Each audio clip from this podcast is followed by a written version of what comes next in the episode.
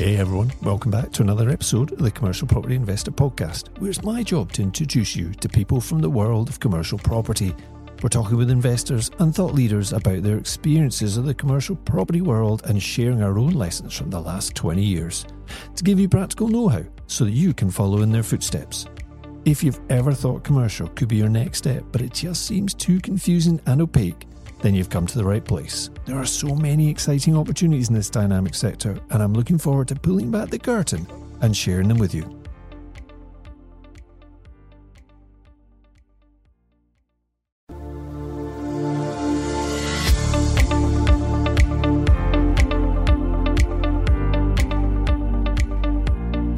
Welcome to the Commercial Property Investor Podcast, the show dedicated to the private investor, and I'm your host, Jerry Alexander we want to show you how to cross the divide from residential investing over to commercial property investing. Through interviews, tips, and lessons learned, we share experiences of investing and give you the inspiration, knowledge, and confidence to enjoy this great cash flowing strategy.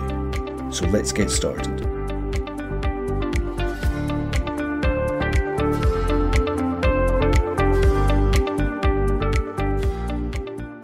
Hello, welcome back to the podcast. Thanks for joining me. Today we've got a special guest. Somebody's been on the show before, Andrew McDonald. If you don't know Andrew, he has worn many interesting hats during his property career, which has led him to have a really good understanding of the market and all the different players in the market, and as a consequence, has a very balanced approach. He's been appraising, investing, and managing commercial property assets for a long time. It's actually been 18 months since we last had him on the podcast, which was back in May 21 on episode 66, and a lot has changed since then. So I thought we'd have him back to have a chat through a number of topics, some new and some relating to things that we spoke about back on that episode. So here's some of the things we've included. What's really happening with permitted development rights? Where is the retail sector right now? What about flex space? What's happening with yield rates, and of course, something that's coming up more and more how many deals are actually falling out of bed right now? And then finally, what opportunities should private investors be looking at right now? I'm really grateful Andrew agreed to share some more of his time with us, and I'm sure you'll find this episode really informative. Let's dive in. Welcome back to the Commercial Property Investor Podcast. And today I have Andrew McDonald joining me again. Uh, it's been 18 months since we last spoke, Andrew. Welcome back. Thank you for having me back. I can't believe it's been so long, as we were just saying a few minutes ago. There's been so much has happened in between that time. Yeah, I thought it was maybe about six months, but then I realised it was May 21 when we last spoke. Yeah, yeah. And maybe one or two things have changed out in out there in the market. That was back in uh, back on eight, episode 66, I think it was and we spoke mainly about about retail but i think our discussion today is probably going to have to expand a little bit from that because yeah i mean every week something seems to change but 18 months is a long time. Yes yes especially in politics. Say a week's a long time in politics don't they? But 18 months is, is a lifetime nowadays i guess by that by that logic. it's crazy. Maybe yeah. um, first thing for us to do is just refresh the memories of our listeners of what you do andrew um, and maybe you could just introduce your business as well just give you a chance to set the context. Yeah, sure. Um, thanks again. Uh, so yeah, I've, I've been a commercial property agent for 28 years now, 27 years. Um, 25 of those were in the corporate sector. So I had a vanilla career up in the West End, working for I think three or four uh, corporate agencies over that time. It was four actually. So yeah, I, was um, dealing with the first 10 years. I was leasing shops up and down the country uh, and shopping centres. And then um, I moved after 10 years to do to work on the capital market side. So that was brokering high street and associated property investments for a, for a range of clients, mainly institutions, yep. but uh, other property companies and high, high net worth individuals. So we we're either selling property investments for these clients or or we took a brief from them and, and were scouring the market to try and find their deals and and ultimately broker them. Um, so uh, yeah, that's, that's what I did for the first 25 years. It was time for a break after yeah. after a life sentence. after a good a good run at it, I wanted to change yes. the scene. So, so what's now? What's happening now? Well, I, yeah, I left in 2020 uh, my corporate job, and I, I, had 2020 off, and then I set up my own commercial agency called Tandem Real Estate. uh, and we we still do the same thing, which is you know source deals for a, a range of clients. Um, but part of the reason for leaving was also to get involved in a few more development projects on my own account.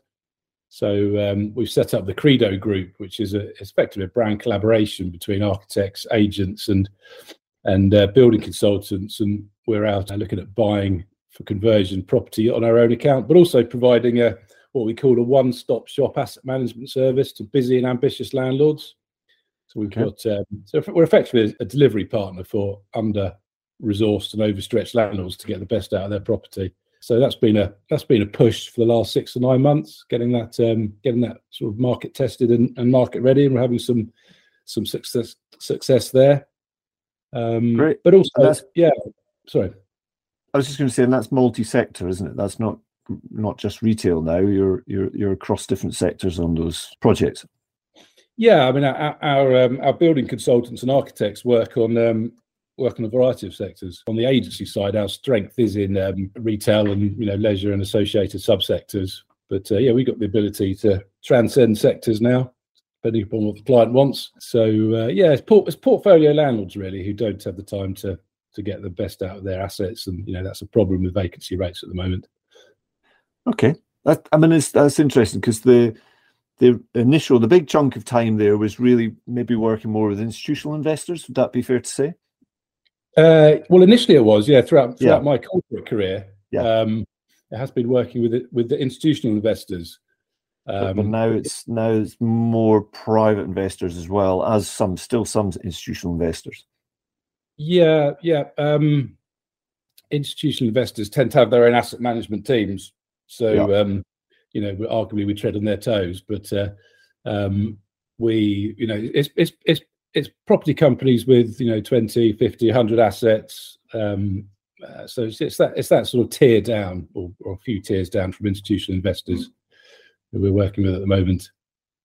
And do you find just out of interest do you find that most of the chat conversation in the, in the market is generally led with the context of institutional investing you know, so for instance, if you pick up the Sunday papers and it starts talking about commercial um, retail sector, do you find mm. they tend to be talking more to the institutional um, investors rather than the private? Yeah, I, I, I would agree with that. Certainly in the commercial sectors. Yeah. Um, the the residential sector has been uh, dominated and is to an extent still by the by the private investor. Although of course the the rise of the BTR market is yeah is bringing the institutions on board. But the uh, majority of our high streets and our shopping centres, our retail warehouses, our, our big town centre offices, our industrial estates, the, these are primarily owned and, and operated or own, owned and managed by the institutions. Um, so yeah, that does drive the narrative. Yeah. So as private investors, we maybe need to just be aware of that when we're listening to the chat. Yes, it might yeah. not affect us necessarily. Not so bad. No, no, no. Don't uh, don't read all you see in the press. Okay, right. Let, let's. Um, I've got a few questions um, around retail, of course. A little bit about where maybe yields are right now. Um, just a few different questions just to update, but let's just talk about permitted development rights if we can. So, yeah. about 2020, summer 2020, things started to change. And yeah. this this is predominantly for England, of course. In, in Scotland, is a slightly different set of regulations. But the permitted development rights came out with a bang, or at least certainly within property sectors, there were there was certainly a lot of chat about them and mm. how this was going to revolutionise the the market and opportunity. Now we're a good bit of time into that. How are you seeing that unfold?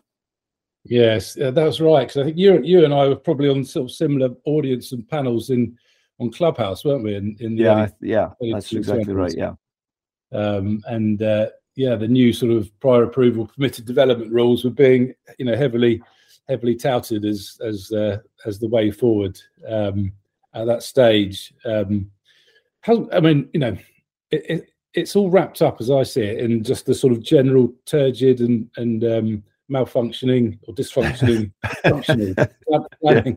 planning system, really.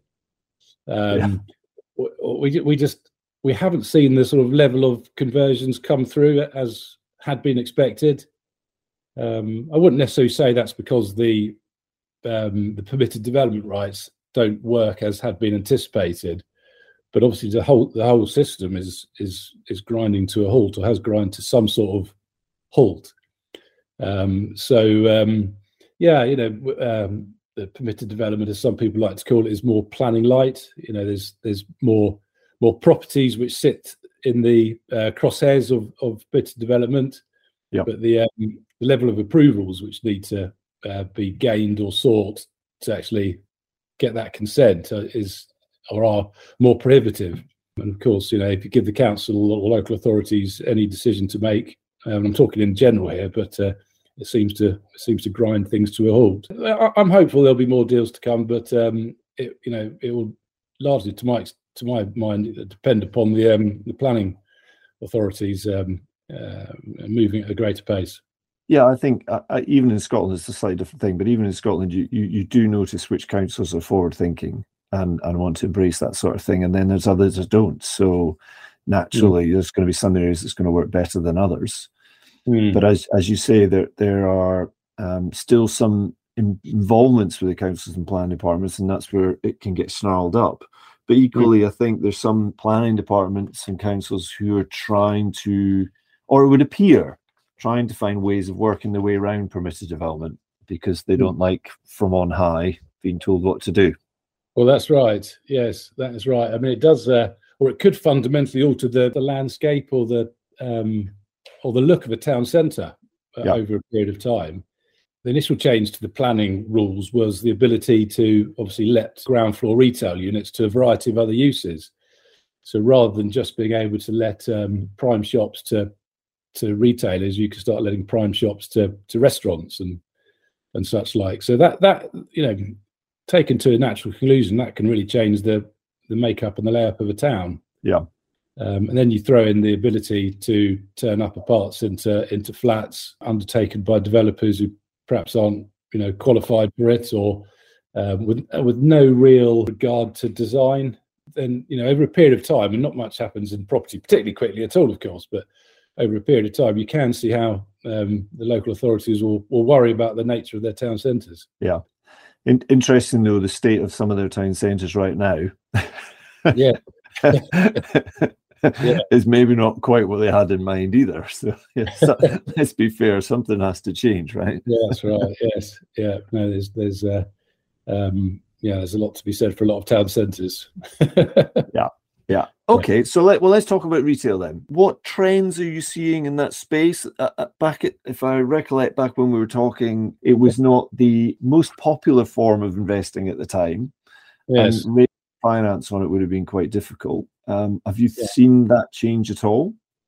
Well, I, I, would I would say I would say things um, were starting to were, were starting to turn around. Mm-hmm. Um, uh, and had been. You know, if, if, I look at the major agencies in the West End, there were redundancies immediately post um, uh, post the COVID lockdown yeah. lockdowns, and uh, you know, I noticed that the sort of the recruitment uptake or uptick was was improving at the early part of this year. So people were being brought on board. Um, you know, I suppose a, a, large part of that was because there were seats to fill after the COVID uh, pandemic. Sure, yeah yeah. Um, but I'm he- I'm hearing that's not the case anymore. There are sort of some redundancies coming through in the retail teams. Um, a large part of it um, was born out of the mini budget in in September 2022. Yep. That that that's had an impact. So I'm I'm not quite sure that's really that's really filtered through yet, um, because uh, you know, it's a brave man to really bet on where interest rates are going to be. But I mean, certainly they've moved up, and that's having an effect on people's borrowing rates. And of course, that's making yields on property, retail property, uh, soften to get that, you know, to get that arbitrage. Absolutely. So the the yields on retail when we were discussing last time had pushed out. Yeah. And uh, did they continue? Did they harden? I mean, I appreciate in the last few months maybe things have changed again, but over um, the earlier part of 2022, had those yield rates stabilized? They'd certainly stabilized. Yeah, yeah. Um, and of course, you look at you know prime, secondary, and tertiary. Um, the tertiary market is and has been struggling ever since. So maybe maybe I'll I'll sort of narrow it down to the prime. Yeah. A good secondary, which is which is stabilised, but uh, yeah, they've started to start to move out out again. But uh, you know, of course, they're looking very cheap in historic yes. terms and context. So you know, arguably, if you buy the right stock, it's a good time to be getting in. Yeah, and as you say, with interest rates, if interest rates have gone up by two percent, and the target return for someone is six percent, well, now they're now they're going to be looking for you know plus two on top of whatever yeah. they were looking for before. It's just the, the, the basic numbers, isn't it? That's right. And have the yield rates in industrial softened? Do you get involved much in the industrial sector now? only through hearsay. Um, mm-hmm. My my agency network up in the West End still talks about industrial. Um, uh, or I'm still I'm still on the periphery of it. And uh, yeah, the the market, I think somebody was saying within the last three or four months had softened by you know it, it was a noticeable figure. Whether it was whether it was 25 percent, I can't I can't quite recall, but um, there had been a real softening of um, uh, of prime prime industrial yields, and that will so, of course filter through. So going from four percent to five percent, say. well, yeah, yeah. In, in, in prime uh, Greater London, sub three percent. Yeah, mad. Yeah, absolutely madness. Um, but that was uh, that was that was driven by um, tenant demand, which I believe is still there. But um, you know, again, it's it's largely dependent upon interest rates. Yeah. yeah. Okay. Okay. And in um, office sector, any uh, uh, difficult, isn't it? You know, are we talking about huge offices, small offices? You know, there's nuances there, but in yeah. general, yeah, again, offices. Um, there's a there's a there's a cloud. I mean, I'd, I'd, like to try and talk in more positive tones, uh, and of course, at the you know, with every cloud there is a silver lining. But uh, yeah. just looking at the sort of property fundamentals, um, there there is less investor appetite for offices as offices. Yeah, um, it's you know, no one really knows what what um, you know what the future of, of offices are. You know, there will be a space for it, but in what capacity, it's still quite early on in you know in the evolution post COVID, isn't it? Yeah, it is. Yeah. Um, certainly, when you're looking at the city centres, some of them are still struggling with the large floor plates. But, yeah. but uh, in in my sector, flex space, we we've seen in general, certainly where we are, and the people I've spoken to in the industry, a, a real strengthening of demand. I don't. Do you ever really get involved in flex space at all, Andrew? Well, I do. Yeah, um, I do have a client at the moment who's looking for flex space offices in and around where I live down in Surrey. Mm-hmm. I've done a sweep of the local market and local agents. Yeah. Um, what did you discover? Well, a bit more interest than I than I had anticipated. Uh-huh. You know, obviously, a landlord puts their puts their office on the market expecting a five year or a ten year term until hopefully a blue chip and then after a, a you know a, a, number of months appreciates that, that, that might not well be possible. So yeah. you know from a landlord's point of view it's, it's driven by you know pragmatism and realism. There's quite a few new entrants into the flex space and you know some will some will do a good job and you know many won't. But you know if you can if you can pin your hopes on a good operator you should get you should get a good rental return yeah, that yeah, of course, yeah. As a landlord, some yeah. some will double up as the operator as well. What did, what what did you discover when you were looking at market demand in terms of actual tenants or clients for those spaces? Well, we have. I mean, the one operator I'm looking for at the moment, we you know we haven't got one over the line yet. Mm-hmm. Um, so we're we're you know we're engaging with a few landlords and, and a few agents. The occupier will will want the landlord to bring the property up to a state of repair um, so again, that's the level of capex which um, which a lot of landlords don't necessarily want to, yeah. to, to to play with at the moment. So that that that is a bit of a sticking point. But um, no, I've been I've been encouraged by the by certainly not having the phone put down on me. so, but, but this is this is essentially for, I, I, and we can't get into too much detail on on your yeah. customer, but basically this is for somebody maybe doing is a management agreement or a rent to rent rather than buying the per- property for themselves and then operating. Yeah. Yeah, no, it's a it's a management agreement, so they, they will they will come and use their systems, put one of their brands on, and operate it on behalf of the landlord. So it's not yeah. it's not uh, it's not a rent to rent model in in the sense that you and I know. Yep. Um, they they you know they take a management fee for for you know operating it in, in a good way for the uh, for the landlord. But yes, it's on it's on an occup- occupational basis rather than the, the freehold purchase basis. Yeah. Okay. Interesting.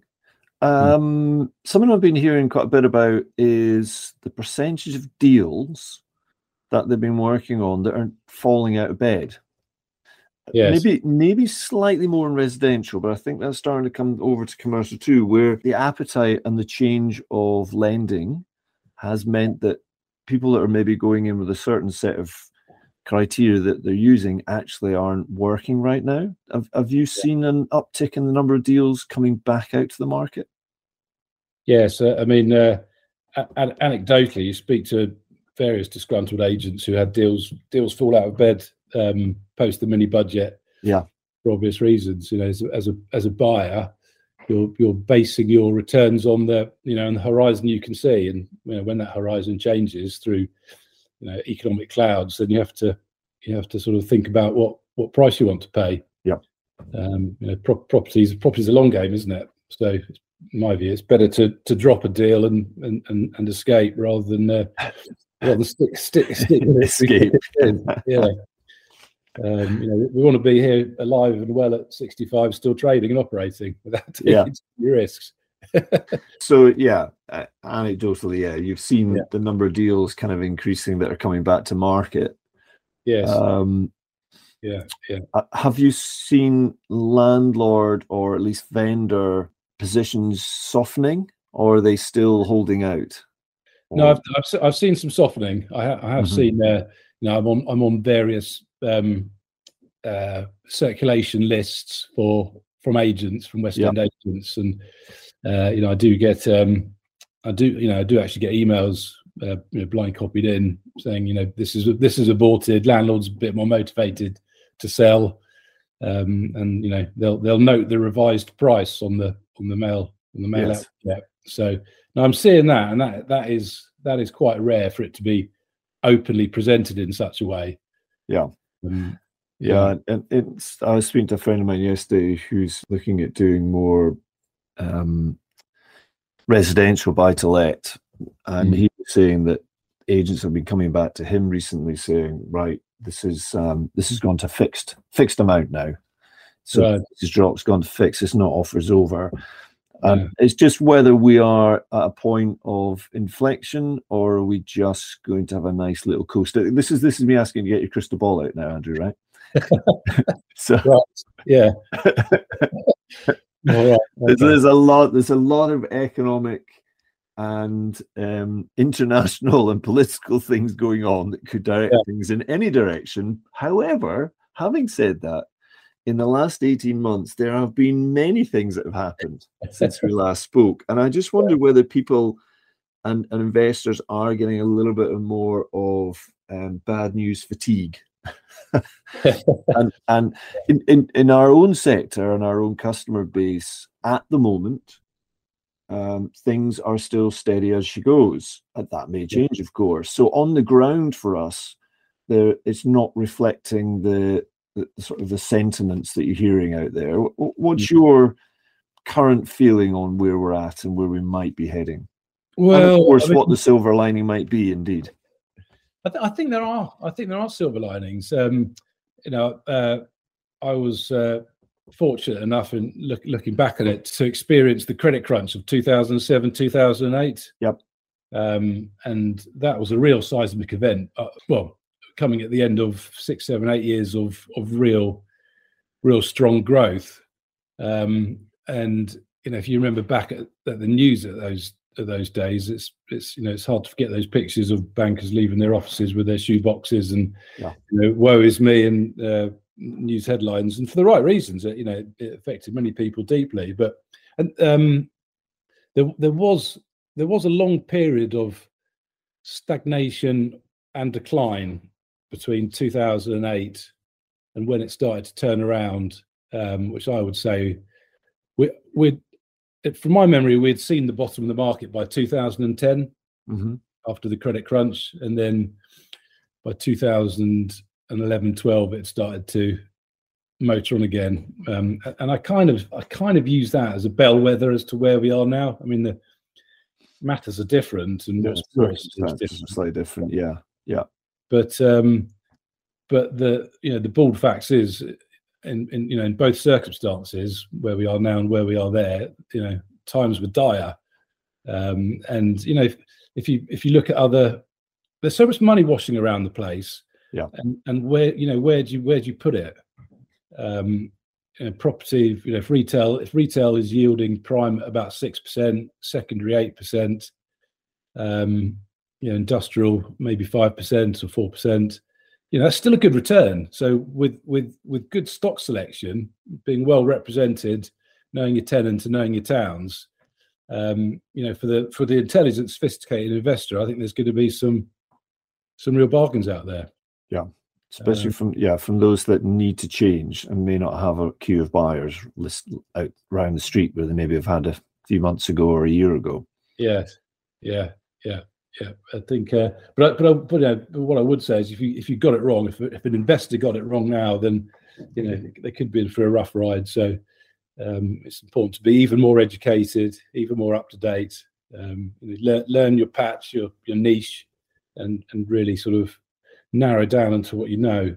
Yeah, focus in, eh, yeah, both geographically and sector wise. Yeah, yeah, yeah. It's not, in my mind, it's not a chance. Not, it's not the time to take a punt, mm-hmm. uh, unless you're unless you're brave.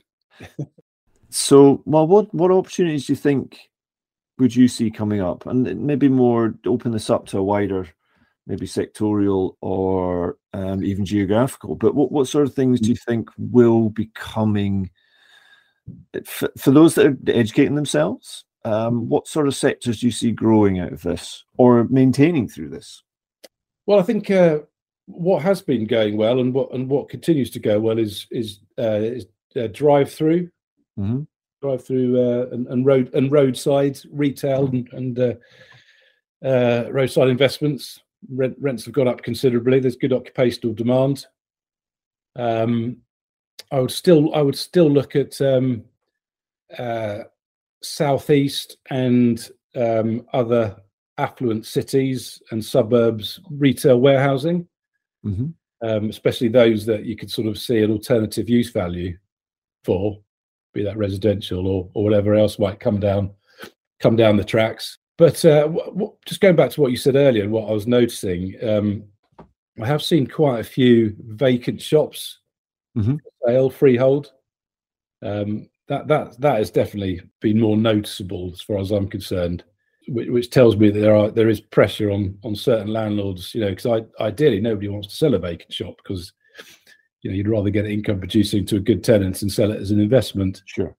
So um, I think vacant shops, if you know, again, knowing your market, knowing where retailers want to be, perhaps cozying up to a few retailers, either th- either direct or through their agents, working out mm-hmm. where they want to be, finding vacant units for them, finding land for them, um, and you know, marrying those deals up. You know, so, some some vacant shops get put on the market through the same agent. They've been vacant for a year or two, maybe longer. Agent gets bored. It just needs to be in the right hands and a, and a fresh marketing campaign yeah, I think I think there's going to be some bargains had from from pick, picking your seller correctly. Those that might be more motivated to sell. Yeah, just on on for for the smaller private investor hmm. at the at the lower end of size in retail.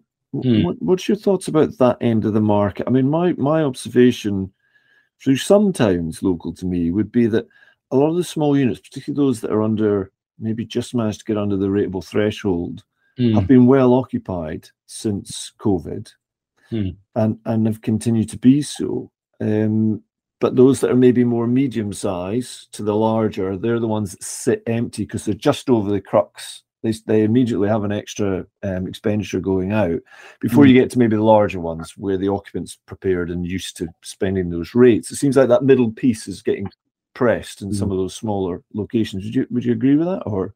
Yeah, I would. I think um, you know, for those very small shops, the, the local independents, the homes to, lo- to, to people's business. You know, it's not it's not the case of leasing a middle-sized shop to a national multiple retailer. Yeah. Whereas if it's not, you know, if it's not quite doing as as had been expected, you know, the retailer will renegotiate terms downwards, or they, you know, in certain circumstances, they'll go through a CVA, or they'll leave at lease expiry. You know, the sort of the appetite to try and make it work amongst these national occupiers isn't quite as great as it is amongst the you know uh, Mr. and Mrs. Smith or whoever yeah. it might be who have to make it work to you know uh, to to run a business.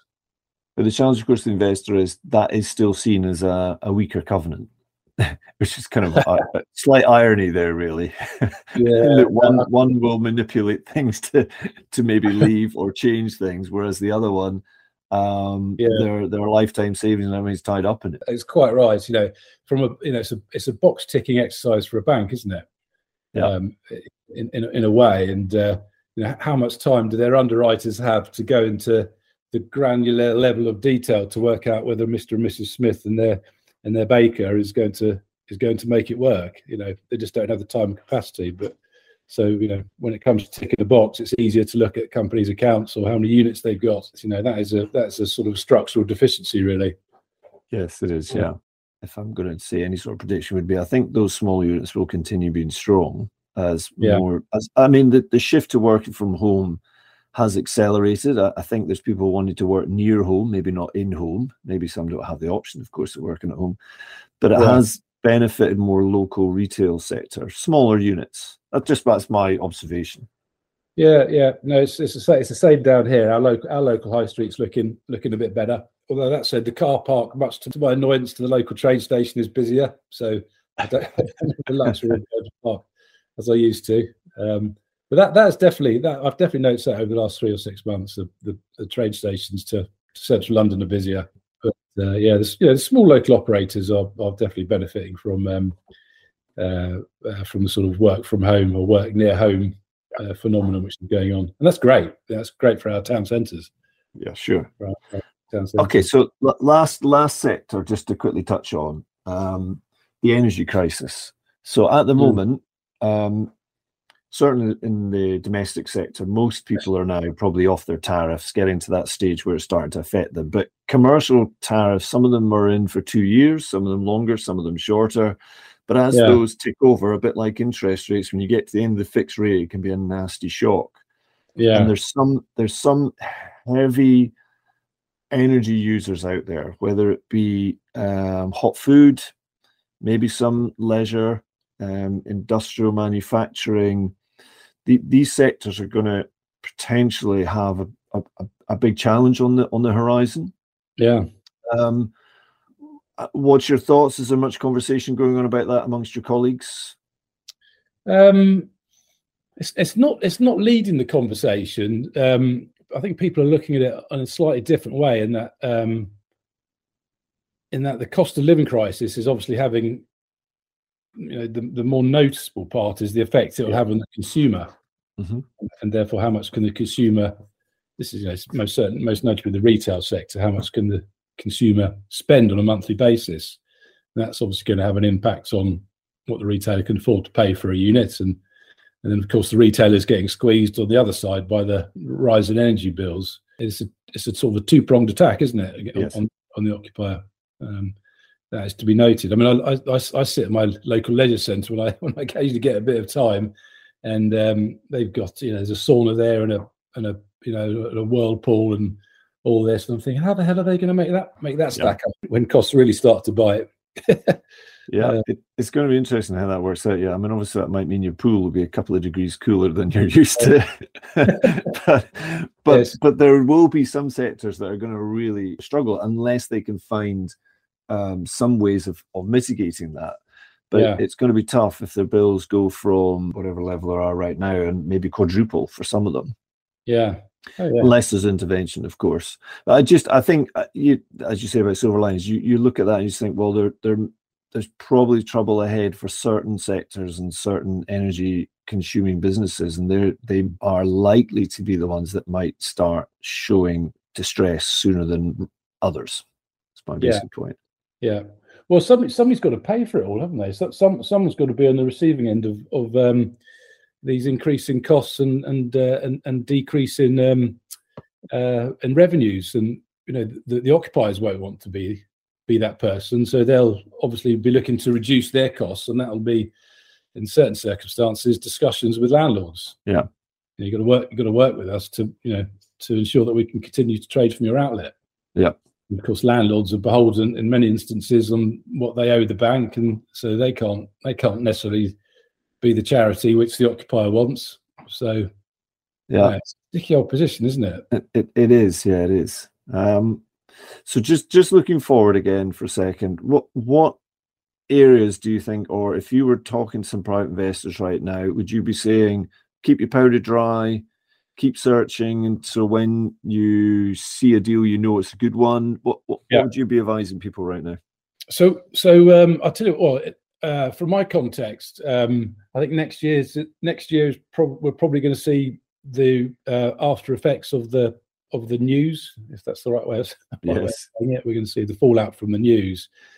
Um, but what what I'm doing is um, is storing estate agents' details. So th- so properties, mainly freehold properties, which have hit the market now for sale if I like the look of them, I, I put them on my database and then I'll revisit them in, in three to six months. Yeah.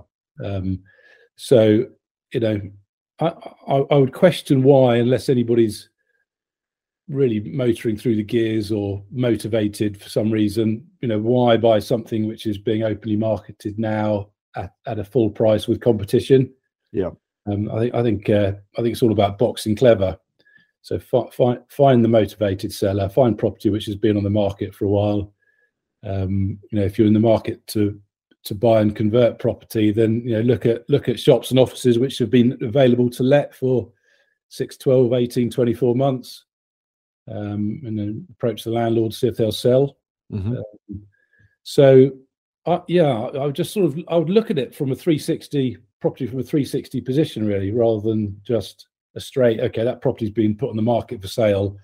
Let's see if it stacks up and make an offer. I mean, of course, a lot of people do make a living out of that way, but um, I think there's there's probably cleverer ways of looking of, of approaching Yeah. deals at the moment. Do you sometimes, just out uh, interest out of your own process, do you um, tend to, in your own business, put in offers of where you think the deal works for you, knowing it is below the expectation of the seller? Because it kind of puts a marker. Depends, of course, if it's going to go to closing date and all that sort of stuff. That's different. But it kind of Yeah. puts a marker in the sand that you know that should things continue to go a little bit more difficult, that actually you you've got something there to go back to. You know, you were saying there about I'll log that on my database for three, six months time. Yeah, Do you sometimes go to the bother of putting in an offer, knowing that perhaps this one might not happen, but I know that I'll be able to come back to this in six months' time with a much better, stronger position? Um, yes, that's that's a good question, and I, I can answer this from um, from the position of being the selling of being you know a sales agent for Yes. many years. Um, a, I, I don't because I don't uh, I don't want um, you know say something's in the market for a million quid. I'm only just talking through examples here, and I only Yep. think it's seven hundred thousand pounds. I, I I wouldn't make that offer. Mhm. Um, you know, I might I might be missing out. I'd have a conversation with the agent to try and sound him out, but um, I'd I'd, I would uh, I would caution about getting, getting known as a uh, as a sort of a lowballer in, in your Yes. local market. You know, the agency fraternity and sorority is is quite close, and if you're that person who continually lowballs, you may end up with a bit of a reputation. But and and also, I, I've seen this happen so many times when I was a selling agent that um, somebody's put an offer in. You know, if I talk on the same basis, say I was selling something for a million pounds, and and then you know someone made an offer of seven hundred thousand pounds. Say over the period of six months, I, as a sales agent, couldn't sell it, so I had to go back and accept their offer. Lo and behold, that seven hundred thousand pounds, which I'd been offered, is suddenly six hundred thousand pounds. Yeah. Um, and there's nothing more frustrating as a sales agent to be to be on the receiving end of that. Um, did, did some of those deals still go through out of interest? oh, through gritted teeth. Yeah. I mean, what you've got to do as a sales agent is to remove your sort of Your emotion. ego, your emotion, yeah. yeah.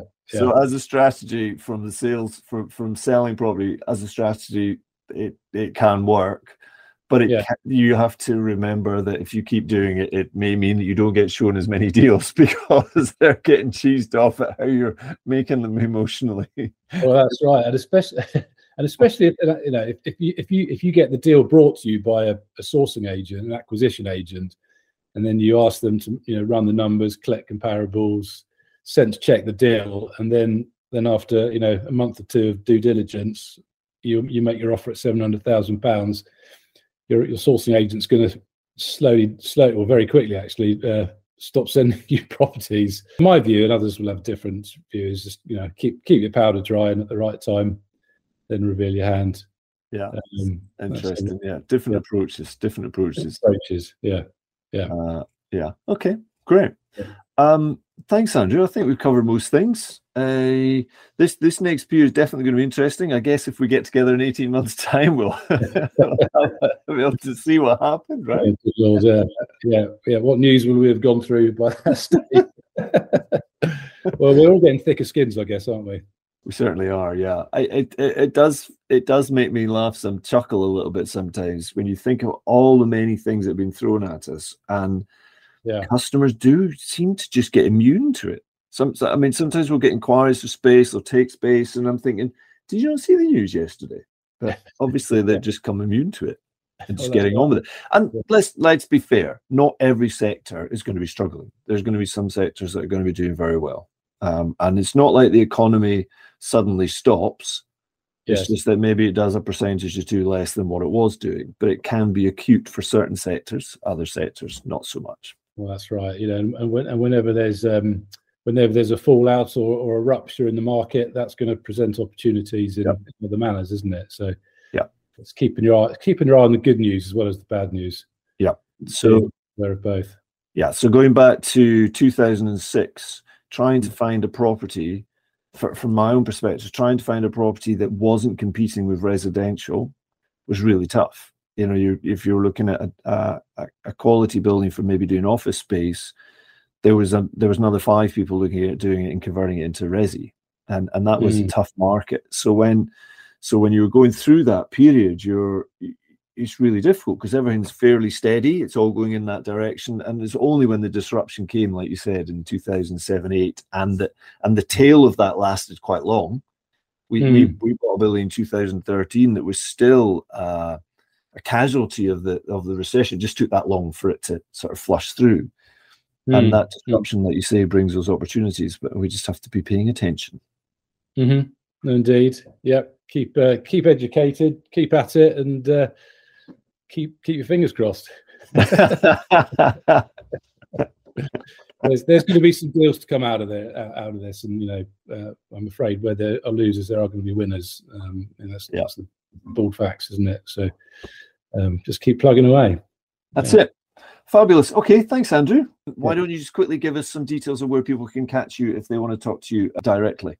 Yeah, sure. So um, my commercial agency is tandemrealestate.co.uk. My development asset management platform is thecredo.group. Okay. Um, I'm also uh, on the advisory board at Leo Crowdfunding, the yes. crowdfunding yep. platform, and uh, I'm doing some consultancy work at Aparo, the prop tech lead generation platform at the moment. So that's aparo.co.uk. Okay, so, plenty um, of places to find it, and you've got an Instagram account as well. I do. Yes. are you on um, Clubhouse as much, or at all? Well, I, I, I try. I do. I do try. You know, unfortunately, with the you know, well, getting the kids ready for school yep. and you know, walking the dogs and all this, it's you know, it's, it's one thing that's got to go. But, uh, I, enjoy a good listen every now and then. There's, there's actually some good content on there. Yeah, there is. Okay, yeah. so Andrew, I'll, we will pop some of those in the show notes for anybody who wants to get in touch with. Great to catch up. Yes. Um, we'll uh, we'll pop a date in the diary for um, end of 23, maybe start of 24. we'll see where we're at. See where we get to. Lovely. Thank you so much, Andrew, for joining us on the show. If any of you want to reach out, the Andrew's details are going to be in the show notes. Hi there, I hope you're enjoying the content delivered on the CPI podcast. Even though it's free to listen to, it actually takes quite a bit of time and financial commitment to deliver each and every episode. Did you know that by leaving a positive written review, you, yes, you, will have a direct impact on the visibility of the podcast? And that's really important because by reaching a wider audience, it helps our team to continually improve the overall content that we deliver to you week after week. For some of you, leaving a review will be second nature, but for others, it might be your first one. Open your podcast app, pick the CPI podcast, and search for previous reviews. And on iTunes in particular, click to look at all of the reviews, and then you'll see an option to leave a written review. Go on, it'll only take two minutes, and it'll really make our day. And we genuinely read every single one of them.